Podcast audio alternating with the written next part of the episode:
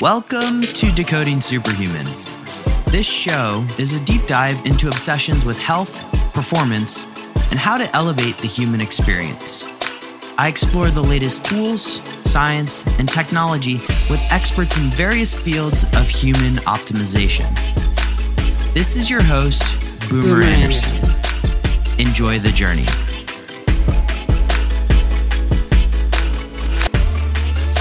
Today on the podcast, we're going to talk about audio-visual entrainment. If you are unfamiliar with that term, or just curious, stay tuned. Audio-visual entrainment is something I've used for the past 6 months, several times a week. I've worked on anything from sleep to focus to really just enjoying a gamma meditation. And my guest today is Dave Siever. He's the founder of something called Mind Alive. And the device I use is the Mind Alive Delight Pro. We delve deep into audiovisual entrainment, the history of it, the scientific studies behind it, use cases, clinical applications, and of course, Dave's history. If you want to check out the show notes for this one, it's at decodingsuperhuman.com/mindalive. When you've traveled around the world extensively, and at this point, I've been to 60 plus countries, don't plan on stopping anytime soon. You come to realize how important high quality water is. And if you've ever had diarrhea as a result of low quality water, you know exactly what I mean, right? And so when I went down the wormhole on how to have the best water for my house, for my office, in my house, I ended up talking to a gentleman by the name of Robert Slovak. We actually recorded a podcast together. And I got really into his device, the AquaTru. I have one sitting here next to me right now. I use it to brew my coffee in the morning. I also use it for just my regular drinking water. And I must say, it's pretty freaking awesome. If you want an AquaTru, head on over to aquatru.com and use the code BOOMER because you'll get yourself a nice discount. Let's get back to the show.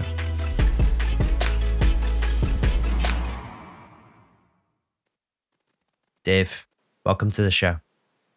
Hi, Boomer. Thank you for inviting me.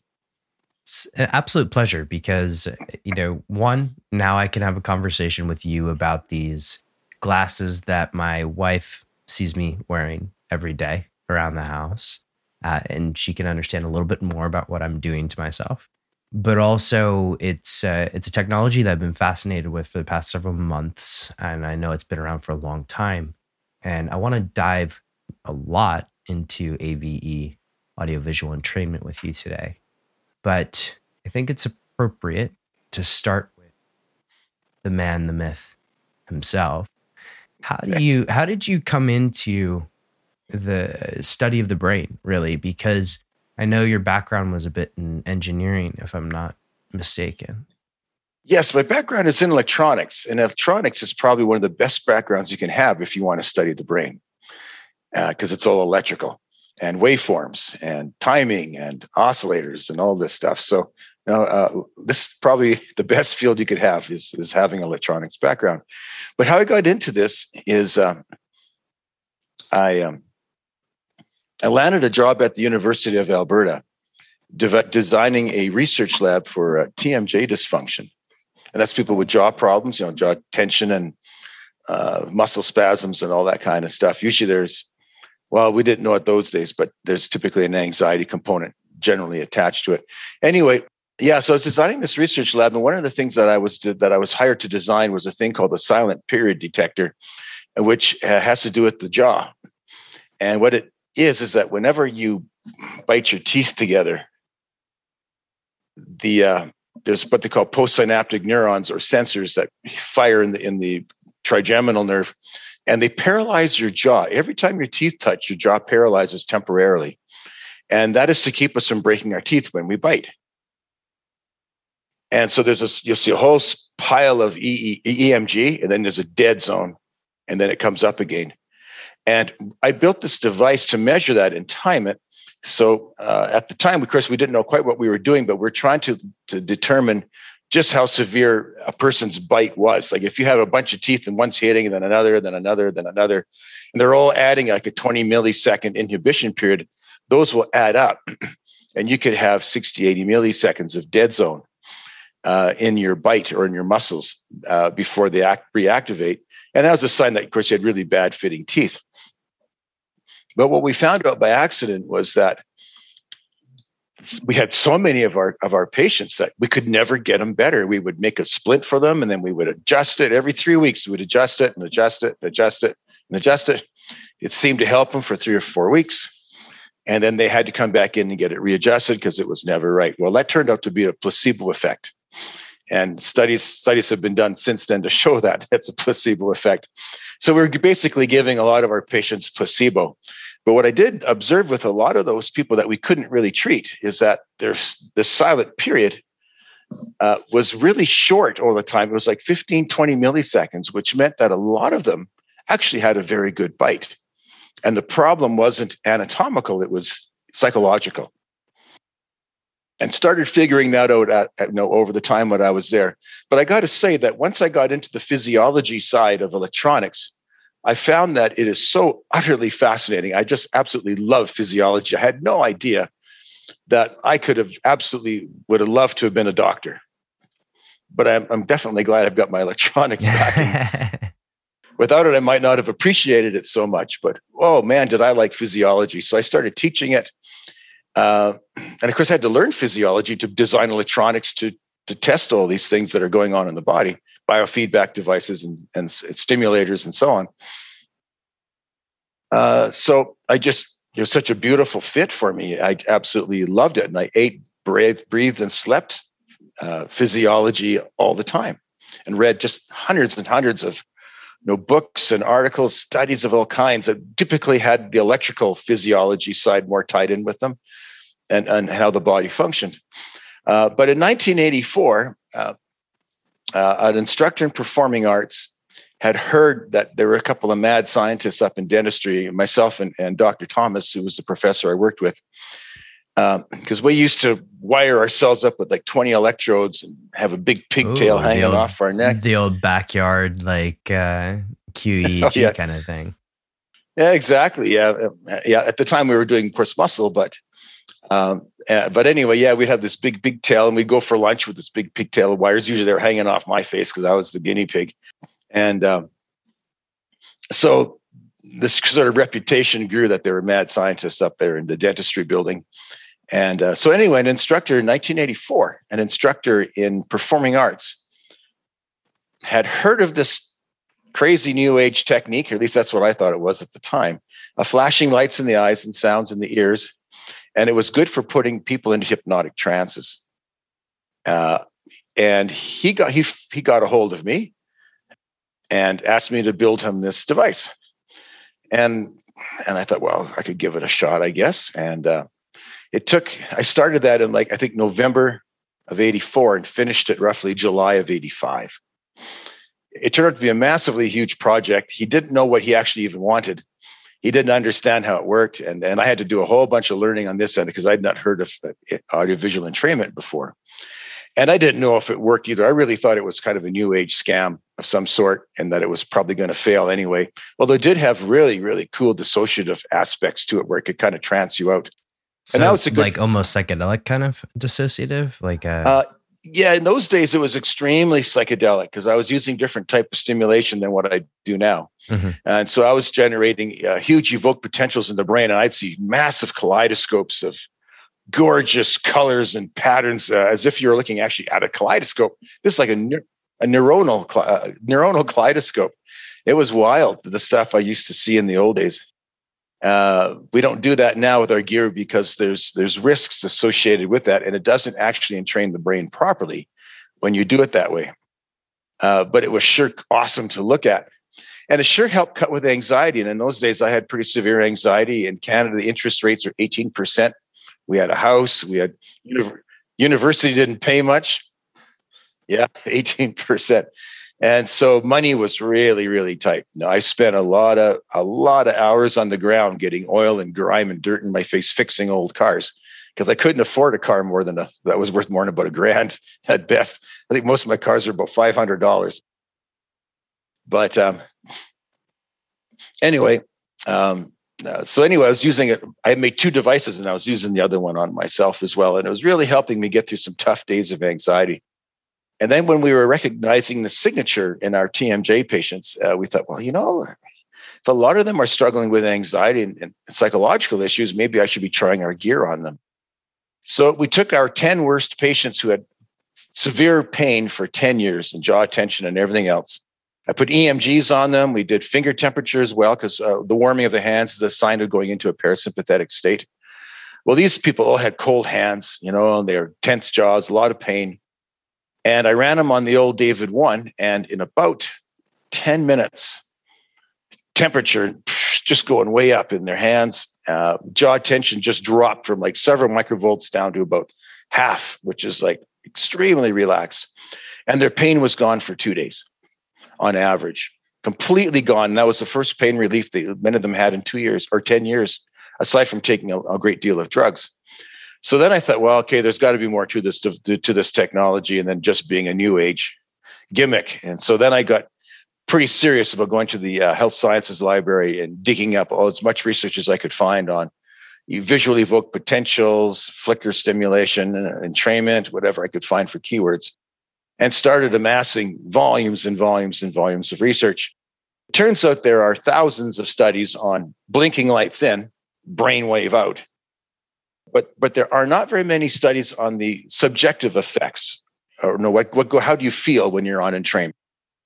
But there were still I've probably still found a good dozen anyway that had been done, and some by some fairly leading people. Well, it turns out that entrainment, there was a commercial device that was already available in 1958 called the Brainwave Synchronizer.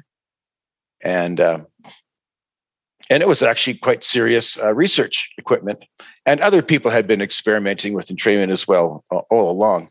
But none of this stuff was really like commercial at this point, was it? Or No. Well, it was a commercial. No, not to the retail market. The Brainwave Synchronizer was almost sold and primarily for researchers at universities and stuff. Yeah, it wasn't commercial.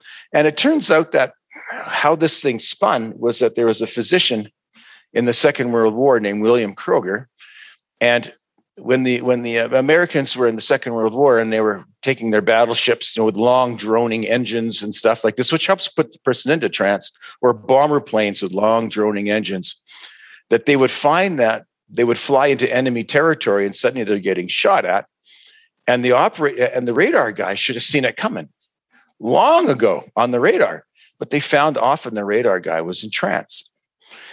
And it turns out, you know, the old-fashioned radars couldn't hold an image on screen like a modern TV does or monitor does now. So the old radars, the blip would go around. As it went around, there'd be a blip and a blip and a blip, and that blip helped lull them into this trance. And they would just watch the enemy come on screen and just gaze at it. I mean, I could see how this would happen, and obviously it did happen, but that's fascinating to me that this machinery would put people that are operating it in a trance to the state where they couldn't operate it. Yes, exactly. Anyway, that prompted William Kroger to team up with a guy named Sidney Schneider out of Ohio, and they built then the world's sort of first commercialized brainwave synchronization device or audio visual entrainment device. Which they called the Brainwave Synchronizer. And that came out in 1957. I have one actually in my office that I bought off eBay. Wow. I imagine that's a little bit of an antique these days. Yeah, it still works. Mine actually has a neon light on it, so it's orangey. They went to xenon the next year, but so I've got one of the very original models. So that's how it kind of got started. And now the David name, the guy developed it for...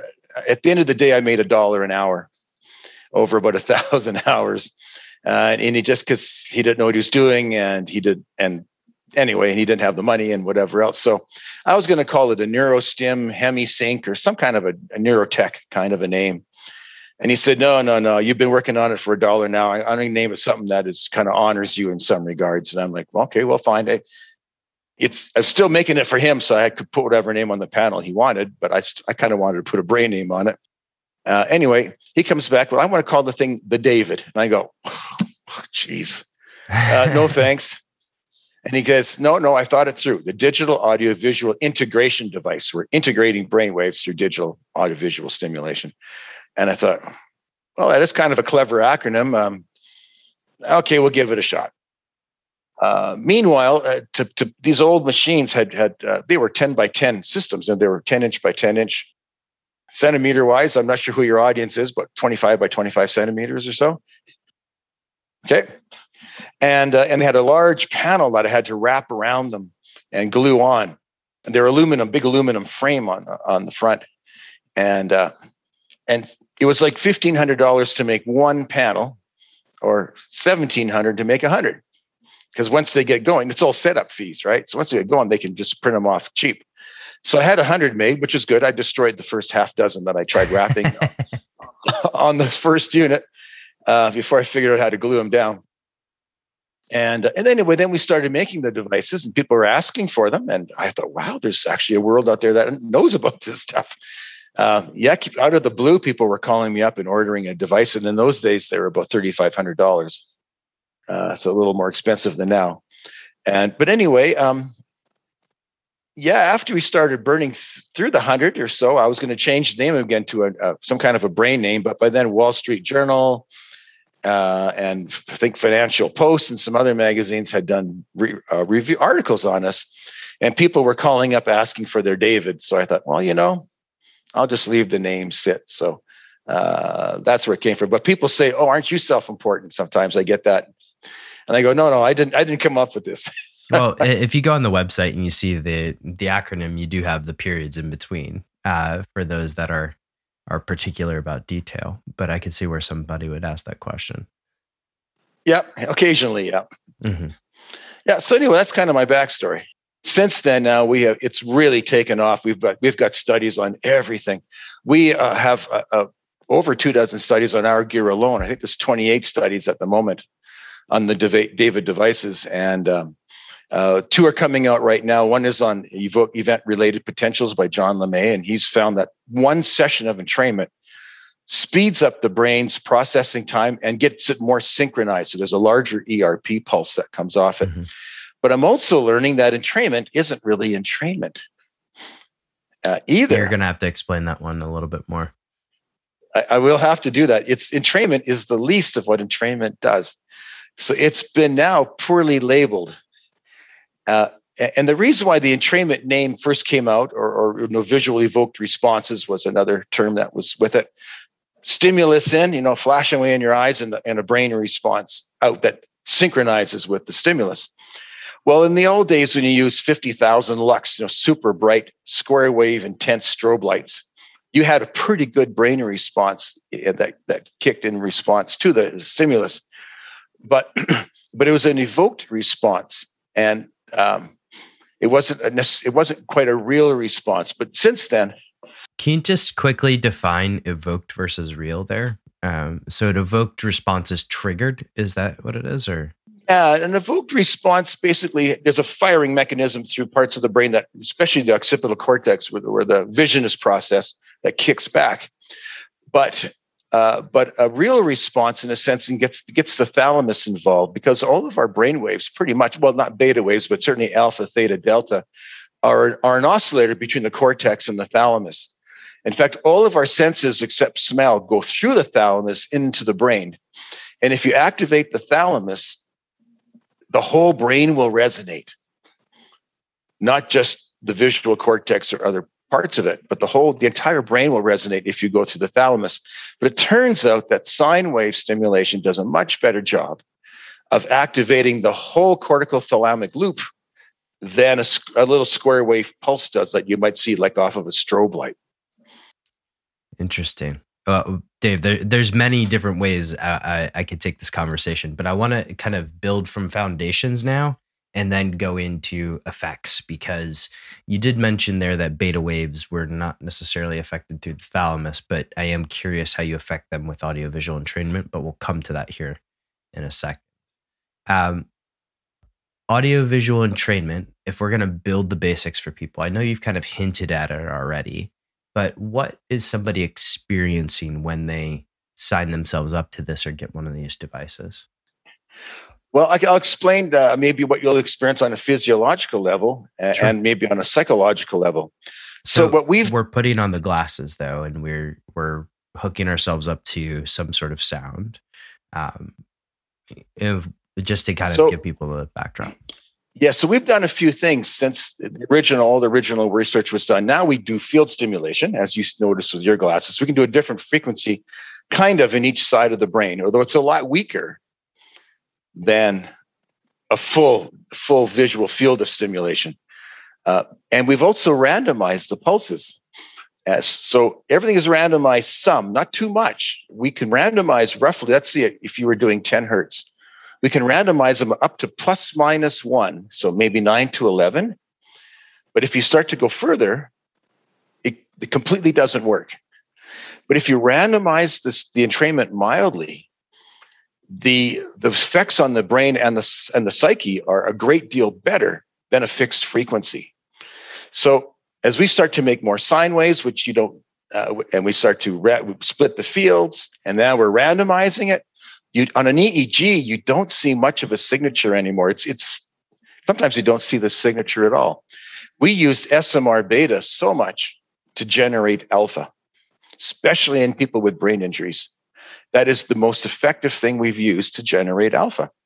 Tom Budzinski used a whole variety of frequencies from 8 hertz to 22 to reestablish alpha in an Alzheimer's patient, and had complete recovery with this lady. She moved out of the senior home and back into her own home, and lived and could walk now through downtown Seattle and not get lost again, and had a normal walk and had completely normal life after being written off to be dead. They thought she was going to be dead within 6 months. And she returned to a completely normal life using entrainment that was randomized between 8 and 22. But fixed frequencies, but up and down and all over the place, but maybe 20, 30 seconds at a shot at each fixed frequency. So we just started the randomizing on the fly up to plus minus 1 hertz, and it significantly enhanced the effect of a fixed frequency. If you went plus minus 2, they're about the same. If you went plus minus 3, it didn't work at all. So even though you still need to hold the frequency to some degree, like I would say your center or your base frequency, randomizing it makes it a whole lot better. So is it really entrainment now? It's getting hard to tell because you don't see a very strong signature on an EEG anymore. Yeah, I still see a little beta here, a little SMR there, a little alpha there, but for the most part, we don't see too much. Also, flashing lights really drives up cerebral blood flow. Flashing lights really drives up heat shock protein, which is a very important chemical in our bodies for fighting pathogens like bacteria and viruses. Very important in the brain for post-inflammatory issues, keeping the brain settled down, fighting inflammation, attacking cancer. Heat shock protein really attacks cancer. It also drives up lactate and ATP, and the one study showed 260% increase in 5 minutes of entrainment for lactate and ATP. It also dissociates people, and the more, say, when we randomize it, people just drift into a trance way deeper than it was when it was a fixed frequency. And so all these other aspects of entrainment, and now cytokines, all the research coming out on cytokines showing that flashing lights really drives up non-inflammatory cytokines, which is all tied into microglia activity, the brain's own immune system, its ability to clean out trash or garbage from the brain. So a lot of things happen from light just being light, regardless of the frequency so much. So even though we're still calling it audiovisual entrainment, we can't call it audiovisual stimulation because watching TV is audiovisual stimulation, or sitting on the curb watching the traffic go by, but that's not going to give you any neurological benefits. So there needs to be another term. Right now, I'm calling it randomized audiovisual entrainment. That's the best I've got, or RAVE. Mm-hmm. Goes well with the strobe lights that you referenced earlier too. Yeah, we're all raving about it now. The randomization. And I think that's probably the best definition at the moment is randomized audiovisual entrainment within the definition that it's not too, it's still in training, it's randomizing, but it's still in training. And there's kind of this perfect blend between the two that works so well. And And I've got now studies after 20 years looking at ADD, depression, anxiety, cognitive decline in seniors, college students and grade point average, worry, all these things. Now the ERPs, evoked related potentials, and all showing that when we mildly randomize it, the effects are somewhat better. They're less depressed. They're less anxious. Their grades are better. They don't worry as much. They sleep better than if it's a fixed frequency. So anyway, to wrap up this definition, it's much, much more complex than just audiovisual entrainment now. And even at that, the electrical brainwave side of it, because everybody calls, what frequency should I use for this? What frequency should I use for that? I go, it's I've not done really that. Guilty so as charged. Yeah, it's not really a frequency thing that much anymore. Mm. It's partly a dissociative thing, because when you dissociate, the dissociating really breaks the HPA axis, or the hypothalamic pituitary adrenal axis, the flight or fight axis. And almost everybody nowadays who's struggling, especially if you're struggling emotionally or cognitively, you're really high on the flight or fight end. The adrenals are cranking out stuff. Cortisol is high, and epinephrine and norepinephrine are high. And this just breaks it like cutting through butter with a hot knife. And that is one of the healing aspects of randomized, or I call it RAVE, randomized audiovisual entrainment, is it breaks this whole process that really kills us much more than the actual issue we're dealing with. It's brutal. So just getting that happening, which happens very fast, 10, 15 minutes, we just see that whole HPA axis crash and people get incredibly relaxed. Breathing is slow, deep, like heart rate variability. The electrodermal falls off, muscles relax. When you hook someone up to biofeedback, you see a massive, really beneficial things that are mimicking extremely deep meditation occur in minutes, usually 10 minutes most of the time. And so anyway. That's sort of similar to what I have from personal experience. Now, yeah. I guess the sound, is it also randomized as well? Because when I'm doing it, I have obviously sort of a beat going into my ears. Is that also randomized within the process, or how does it sync to light? I try to consume about a book a week, and that's normal reading. But there's countless numbers of business, self-help, spiritual books that I want to get to, but don't really have the time. And most of these books, really, with the exception of that spirituality category, are really only worth about 2 paragraphs of information. The folks of Blinkist solved this issue for me of just too many books with too little time by really condensing a lot of information into cliff notes. You remember those from back in high school when you didn't really want to read something. And what they've done is they've made it into 20 pages of information and key takeaways. So I use Blinkist every single day. It allows me to consume at least 1 book a day. And then some days I get much more done. So if you want to try it, head on over to the show notes for this episode and we'll link to Blinkist for you. And you can really try that one out for yourself and just become an ubermensch when it comes to information. Yes, it's synced to light. The left ear synced to the left fields. Okay. The eyes and the right to the right fields. You notice when you're hearing the sound, it'll go pop, pop, pop, pop, pop, pop, pop, pop, pop, pop, pop, pop, pop, pop, pop. It's not consistent. And that's the randomization. And that randomization changes from time to time when I'm using this device. Every single time, because we don't want habituation. Every single time we play it, the randomizing is changed. Every single time. The right side is different than the left side. Even if I'm playing a fixed frequency, let's say like alpha at 10 hertz, generally we will split them off by about 0.3 hertz. You get this kind of an effect as you go in and out of phase. And that alone just knocks you out. You just can't get through it easy. You said a term there that I'm a little unfamiliar with, in and out of phase. What are you referring to there?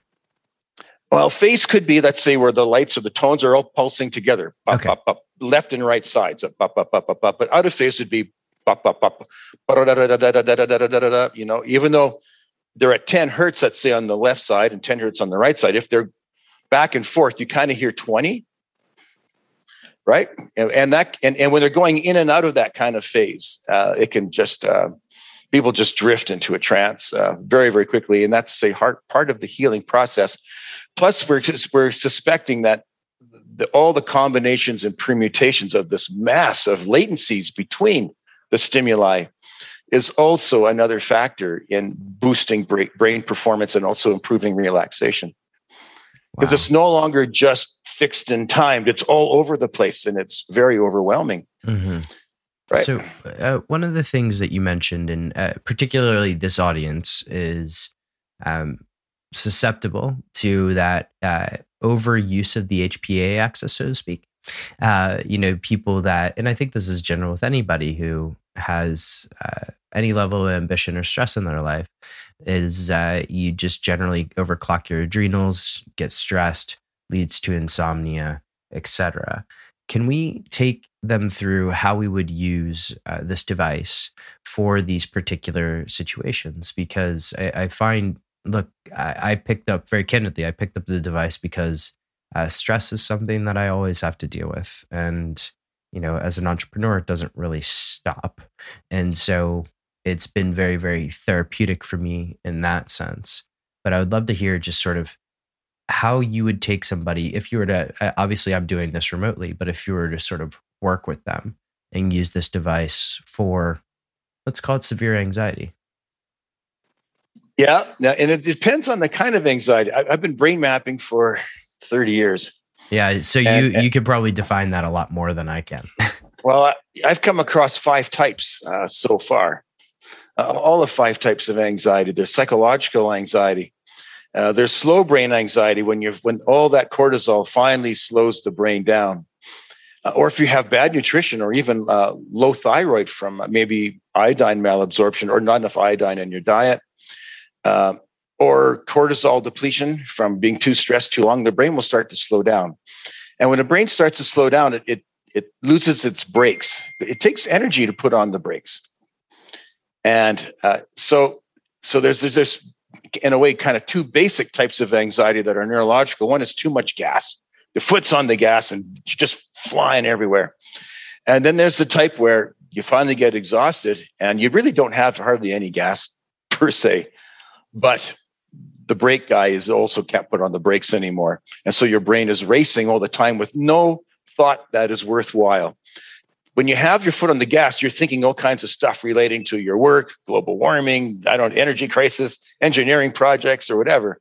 But when you start to get exhausted, your brain just races about nothing worthwhile most of the time, and you can't turn it off. So there's a no brakes type, which is slow. And then there's the faster types. And of the faster types, there's a couple or 3 of them. There's also an obsessive compulsive type. There's also a depressed anxious type, which often happens. And then there's just plain old psychological anxiety. I mean, man, just be at the airport, as you know, and you're trying to meet timelines and stuff. Then you look up and you see the screen that says flight delayed. Oh yeah, that's a spike for everybody. If you had an EM, if you had biofeedback monitors on you, just watch yourself go. Yeah. Other forms of psychological anxiety are the way we push ourselves nowadays, which is so extremely hard. If you buffer 2 hours a day for just spare time, and you wake up in the morning, your kids have got a bit of a problem, they're fussing with something or other, and it takes you an extra 10 minutes to get them out the door. No worries, you still got an hour 50 left. Then you get stuck in traffic, and then there's a train maybe.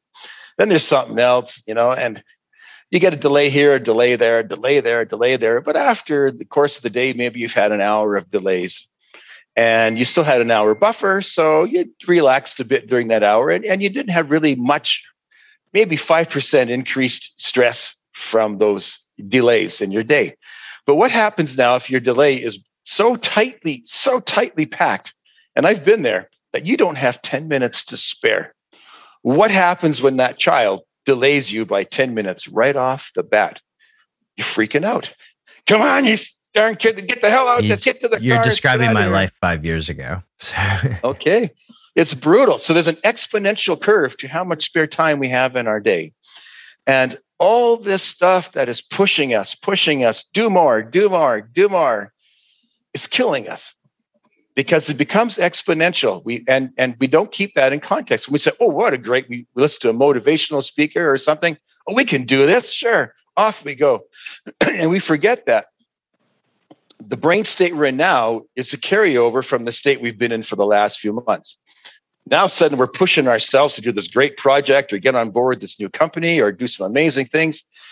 We're riding on that relaxation from the last few months. And now we're pushing ourselves, and the stress slowly climbs as we start to burn, And we don't feel it because it's not fast. And after about 2 months, 3-4 months in, maybe 6 months in, we're just on edge. We can't sleep well. We're popping sleeping pills. We're yelling at our spouse. We're yelling at our kids, and life is slowly starting to come apart. Then we have all those added stresses because we can't react. We can't relate socially when we're under stress, especially guys. Women do better under mild, under moderate stress. They actually relate better socially, but guys become solitary under moderate stress, and so we start to feel lonely. And then depressed, and then this and that. And then maybe our marriage is breaking up, or we're having all kinds of other thoughts of leaving our spouse or something like this. And then everything just gets messier and messier. And then there's all these compounding effects from our lives unwinding kind of in front of our eyes. And it gets extremely messy. And then there's a big crash.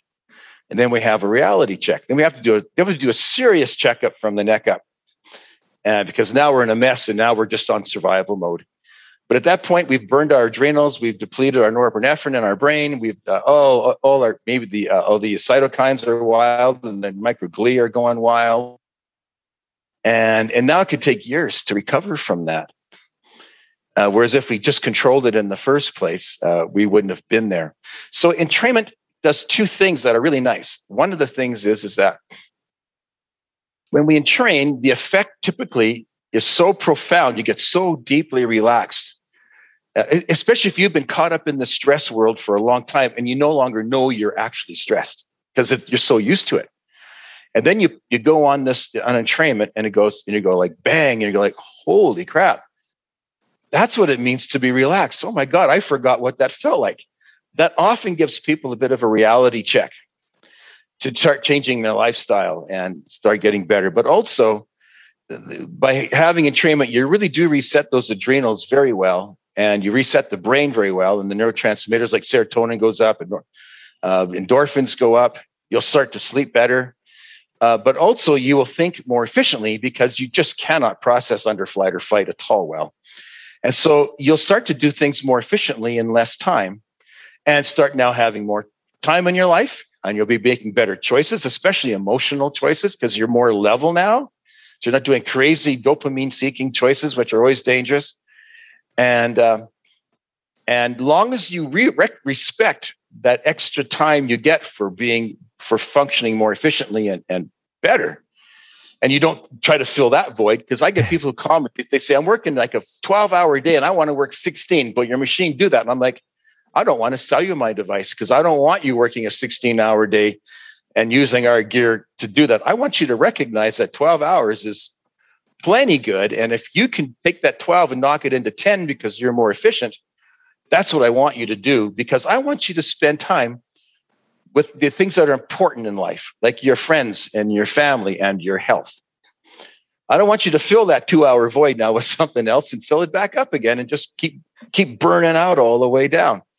Because entrainment can't save you from a crazy, reckless lifestyle. It can slow it down, but you will crash and burn anyway if you don't respect it.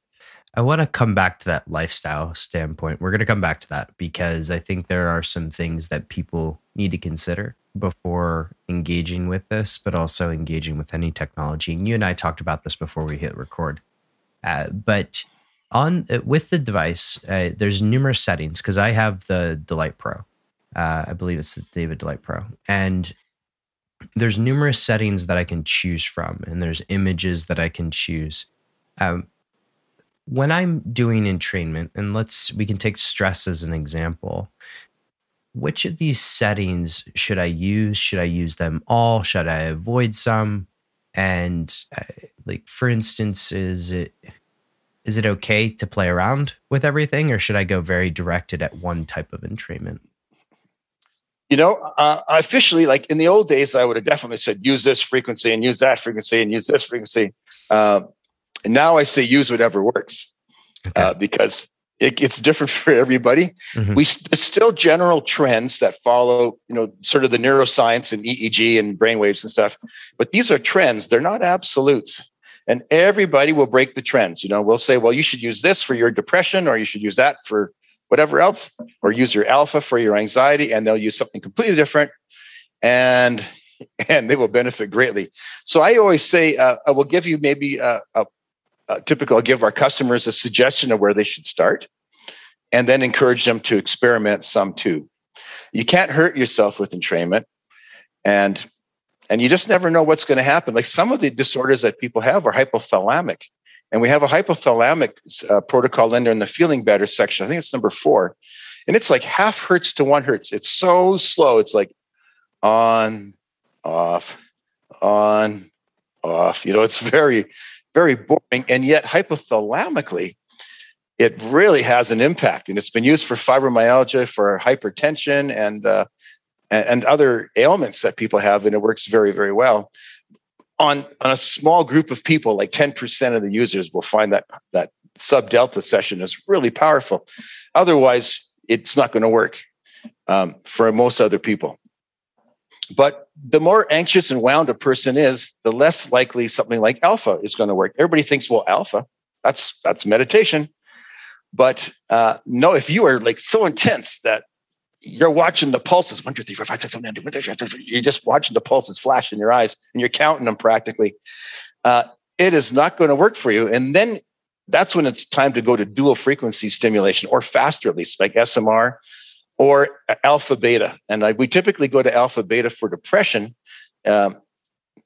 because almost always under stress, the left hemisphere, well, I shouldn't say almost always, the left hemisphere gives up first. It's more sensitive to cortisol and neurotransmitters that are stress-based. And the left hemisphere starts to pack it in first. And that's the classic sign of alpha asymmetry. Depression is more alpha waves on the left side, which is the happy side, and then there is on the right side. And so if the right side has less alpha than the left, you have depression, because the fear side is more turned on, because alpha is an idling rhythm. So the more alpha you have, that means the less active that part of the brain is. So high alpha on the left side means it's just not running that well, and the fear side's in control. So the depression protocol, when people have severe stress, that's almost always the first thing I say to go to, is that alpha beta. It helps to pick up the mood. A lot of emotional stuff swings when that left hemisphere isn't working so well, and it's the first to go. So, and it also is very dissociating. So when you run the happy face number 1 or number 2, the number 2 has an alpha front end on it for about 12 minutes. That's my favorite one. It'll just knock you out, and you'll just wake up feeling better, sharper, and more relaxed and happier. And if you perceive your day to be better because you're in a happier frame of mind, you have less stress response. Kang did a study looking at just that. And what he looked at was, took the right alpha and subtracted the left alpha. So if the left alpha, of course, is larger than the right, that's the sign of depression.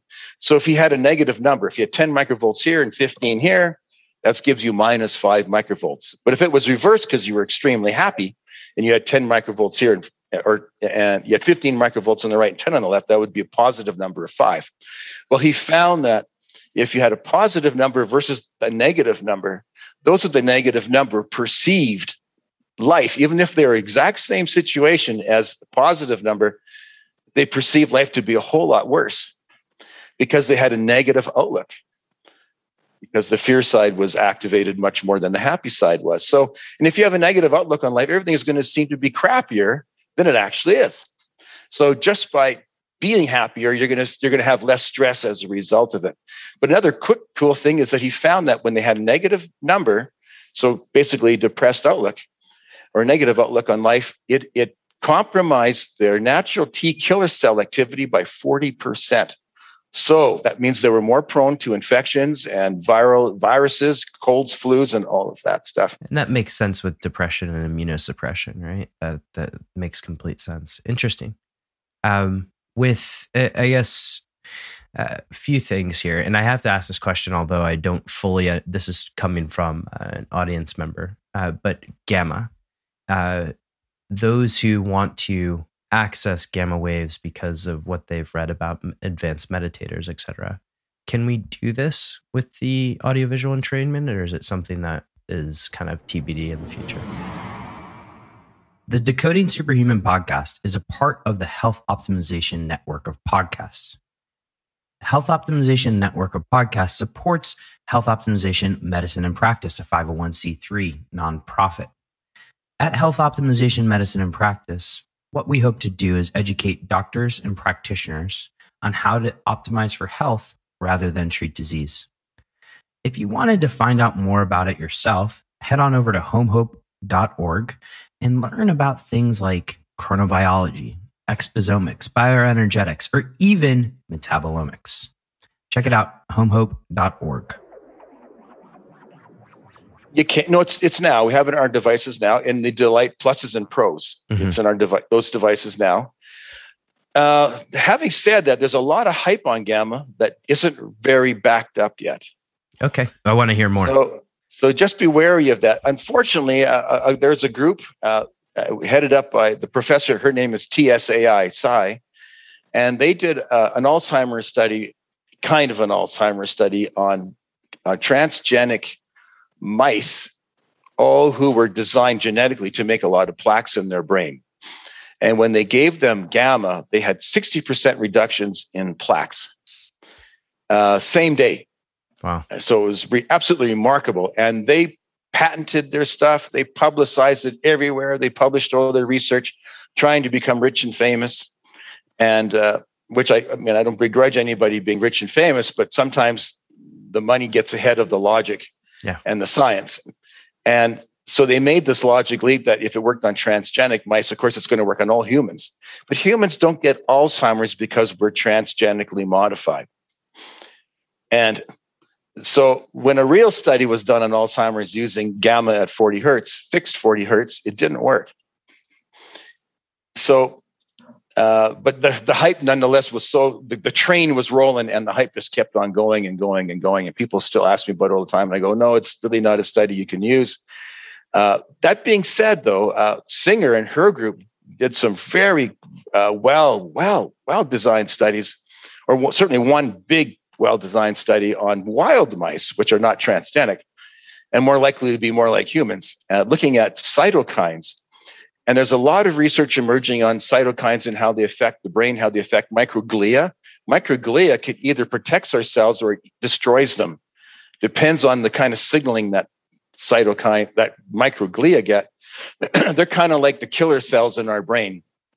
And they take out the trash, they keep it clean. And they also, they're the big immune protector, like T killer cells are. And when they get the wrong signaling, which can be caused by stress, that's a big word. Long-term chronic stress causes a lot of improper signaling.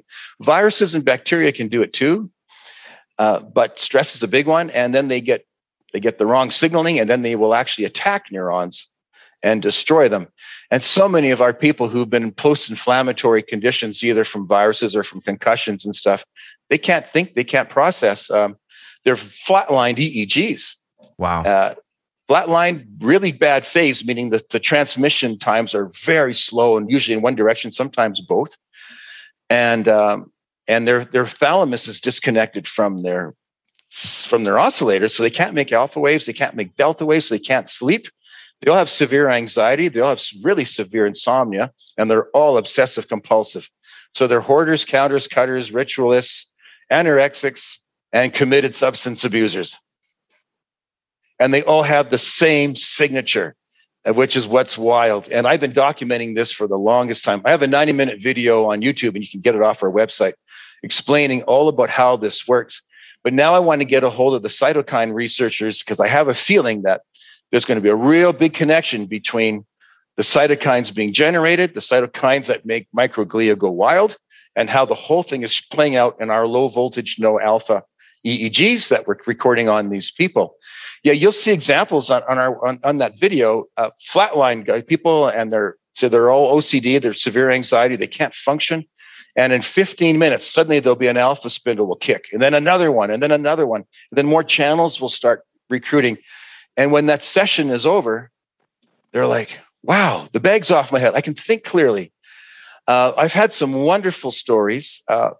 We helped a guy who was a binge alcoholic all his life, or not all his life, sorry, but he's a binge alcoholic. He was 31. He was just a deadbeat, never got any education, never got a trade, and he's a drunk, and he's lost his license to drive 3 times, and now he's banned from driving. And a friend sent him down to get a brain map done, and I mapped him, and he's just the most flatlined guy I've ever seen. And he can't have a relationship either, and he lives in a basement suite of a friend's house for a few $100 a month. And he just does odd jobs, hauling furniture for people if they're moving or some things like this, just to make enough money for some food and alcohol. And I mapped him and I said, wow, you're the most concussed guy I have ever seen. But this is not a structural concussion. Most of the concussed people I look at pass an MRI. They don't see any scar tissue. It's a metabolic shutdown that's post-inflammatory. And I'm calling it a thalamocortical disconnect, and because that's your alpha waves and delta waves from it's a loop between the thalamus and the cortex. That's what I'm calling it, a disconnect between a thalamocortical disconnect. So anyway, and I said, you had a very severe concussion or a viral infection or something, but you've had severe inflammation. And he goes, oh yeah, I forgot. When I was 6, I fell off a slide and I punctured my right skull a whole inch. Wow, it crushed. A whole inch, yeah, 2.5 centimeters for everybody else, yeah. And he had shut his brain down. He was actually on the news because in the little town he grew up in, he was the first person to use the air vac. They had to air vac him with a chopper, get him into the city where they could do surgery on his brain. And the doctor said, "Wow, we're lucky he didn't get a brain injury. He was this close." No, he was shut down for the next 25 years. And we fired him up, and in 15 minutes. Cranking up giant alpha waves, but we're using randomized SMR beta. And is that entrainment? Not really. Might be randomized entrainment, but it's not entrainment per se, because we're not getting the frequency that we put in. Alpha doesn't work very well at regenerating alpha in those types of people. You need to hit them hard with fast, complex stimulation to fire up those circuits again. Anyway, fired him up. He quit drinking 2 months later. And he just sent me his award. He's 3 months sober. He's now working as a machinist. He's got his life together. Had another lady who was 20 years post-car accident. And she sent me this beautiful letter. She just shuffled around her house for 20 years. Fortunately, her husband didn't leave her. Because often your marriages break up when someone has a brain injury like that. Shuffled around her house for 20 years. Then a distributor of ours got her on entrainment. 3 months later, she enrolled in college, and she sent me this beautiful letter thanking me for her PhD. Oh, it was wonderful. And I get another lady who got her master's after she was 5 years post-car accident. Couldn't do anything. Her house was a disaster. Couldn't work. And 5 years late, now she's working on her master's. We got her fired up. Again, usually they'll fire up the same session. But it's not because we're working on the neurons. It's because we're working on the glia, probably. The lactate, the ATP, which all shut down in inflammation of the brain, the microglia that goes wild, and all these other things that happen.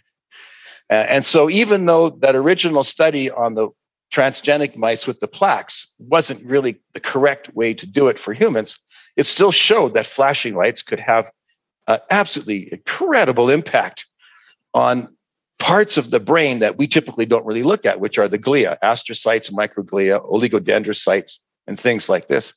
If they don't work, the brain doesn't work, period. The neurons don't work without the glia working for them first. And one of the things about the sleep, like all these people, including football players, hockey players who've been concussed and they have chronic traumatic encephalopathy, that's the same thing that I can tell. To me, it's exactly the same thing as Alzheimer's. The signature is the same. And what happens is that they can't sleep because they've lost their ability to make large sleep delta waves. And so astrocytes must see large delta waves to activate themselves, to clean up and dump and take the proteins that have built up during the day and flush them into the lymphatic system in the brain. It's called the glymphatic system, for glia lymphatic, and flush it out. So once people get into this flatlined, low voltage, no alpha type state, what I'm calling, say, a thalamocortical disconnect, their brains fill up with protein, and in 5 to 10 years, they're going to have either Alzheimer's or CTE. But a lot of that is because of the insomnia. Wow. That occurs after those oscillators shut down. Yeah. This is incredible. And I must imagine that your phone is pretty busy given all the recent discussions around CTE, especially in sports. And not too much yet. We're still working on it, but I'm working with a lady named Becky Basham. You might want to interview her. Mm-hmm. She's out of the sports recovery clinic in California, and she's been seeing dozens and dozens of, maybe she's up around 100 now, but all NFL football players who lost their careers, lost their homes, lost their families, everything. And some of them are living in the streets as a result of concussions from playing football. And she's using our gear to fire them back up. Good. That's wonderful to hear. Now, Dave, for the average person, I apologize to just move this on because I could pick your brain about success stories all day long. But for the average person who picks up one of your devices, what does the practice, the day-to-day look like with entrainment? Is it a once a day thing, a few times a week? How frequently, how often should a person use it? I think it depends where you are.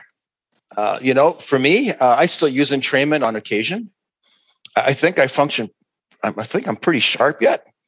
I'm doing quite well, but there's days maybe I didn't sleep well, or my head is in a bit of a muddle. I have to write a couple of book chapters, and certainly, running some entrainment really helps get my head in gear to get writing and get my thoughts organized and so on. Some people have used it up to 3 times a day, like fibromyalgia. It's pretty common for them to use it 3 times a day. Other students and things, ADHD kids often benefit best, especially if they're kind of oppositional defiant, but in general, ADHD kids work best by the parents putting it on in the morning while they're still sleeping.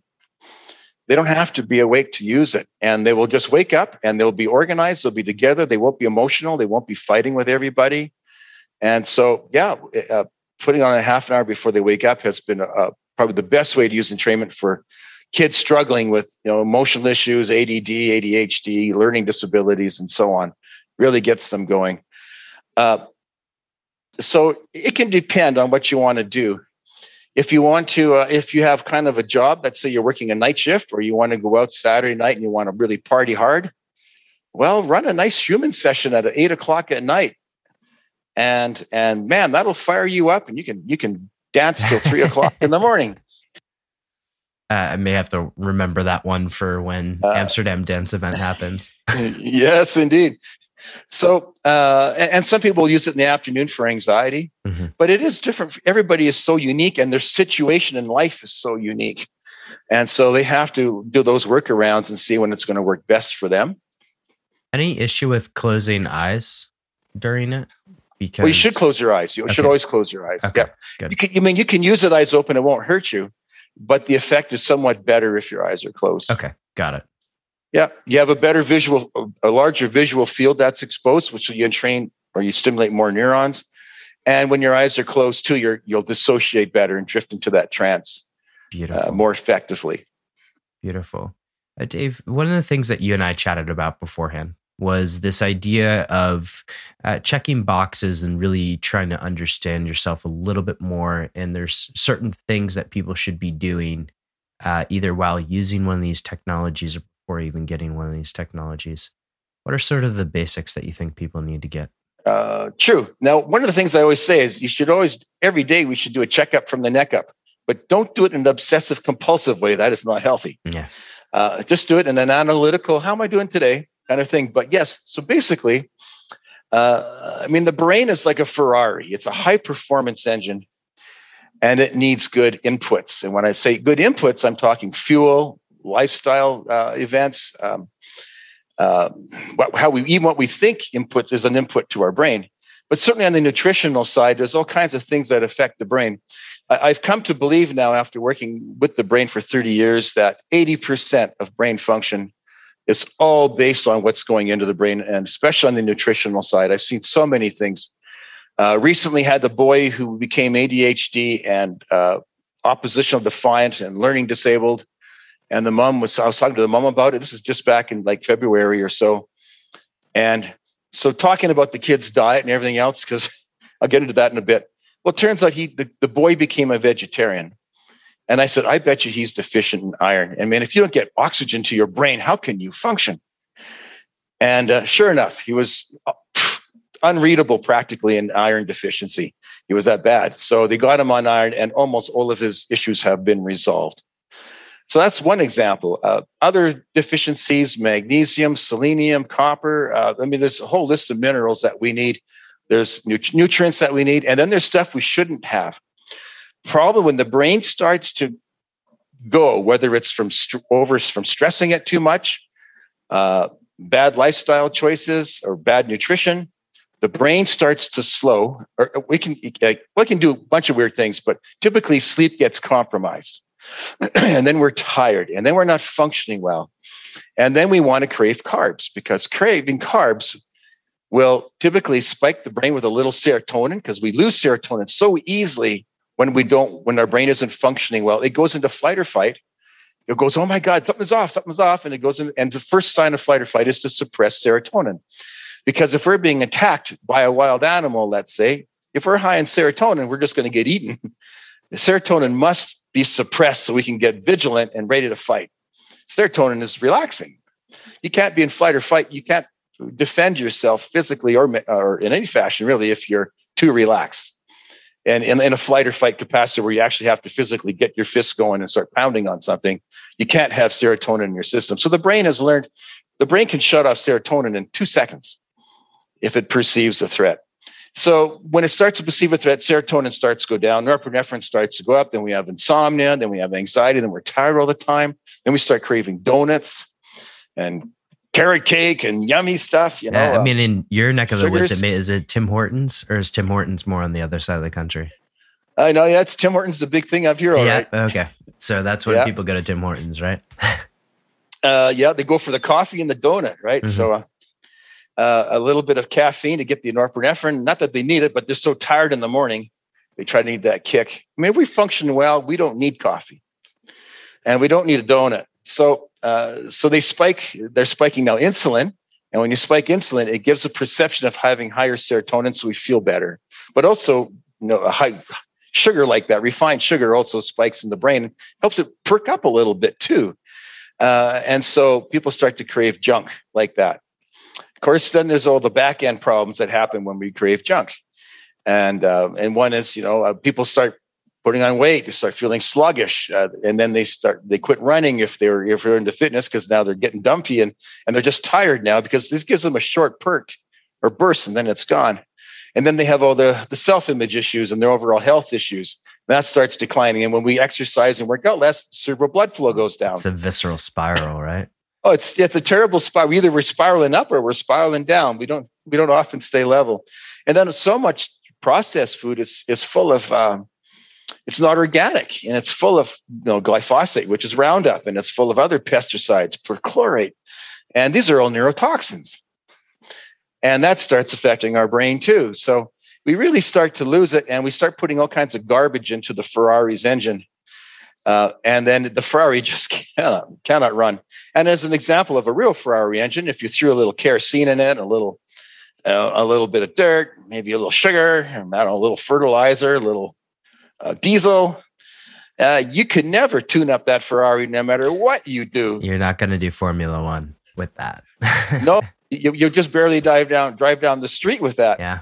And so the brain is the same way. So I say to people, you know, before you get into brain technologies, because the brain technology, like entrainment, it drives the brain pretty hard.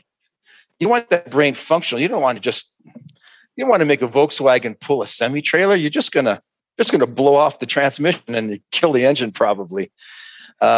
So start getting your diet in order. Start looking at your lifestyle choices. Are you working 16-hour days? Are you having any fun at all? Always remind yourself that unless, well, my work is so much fun that I can pretty much do my work, 16 hours a day if I wanted to. Although I still make sure I take my weekends off and have fun with the family and get work away, even though I love it so much. But for most people, they don't love their work as much as I love, and which is kind of more like play sometimes than it is work. Because it's exciting, but work is something to do so you can make money, so you can have a real life when you go home at 5 o'clock. So when you go home at 5 o'clock, have your real life. The money helped you spend, pay your rent, have utilities, buy food, hang out with your family, your friends, and take care of your health. Do those things first, and then consider getting into brain technology, enhance your functionality, and better.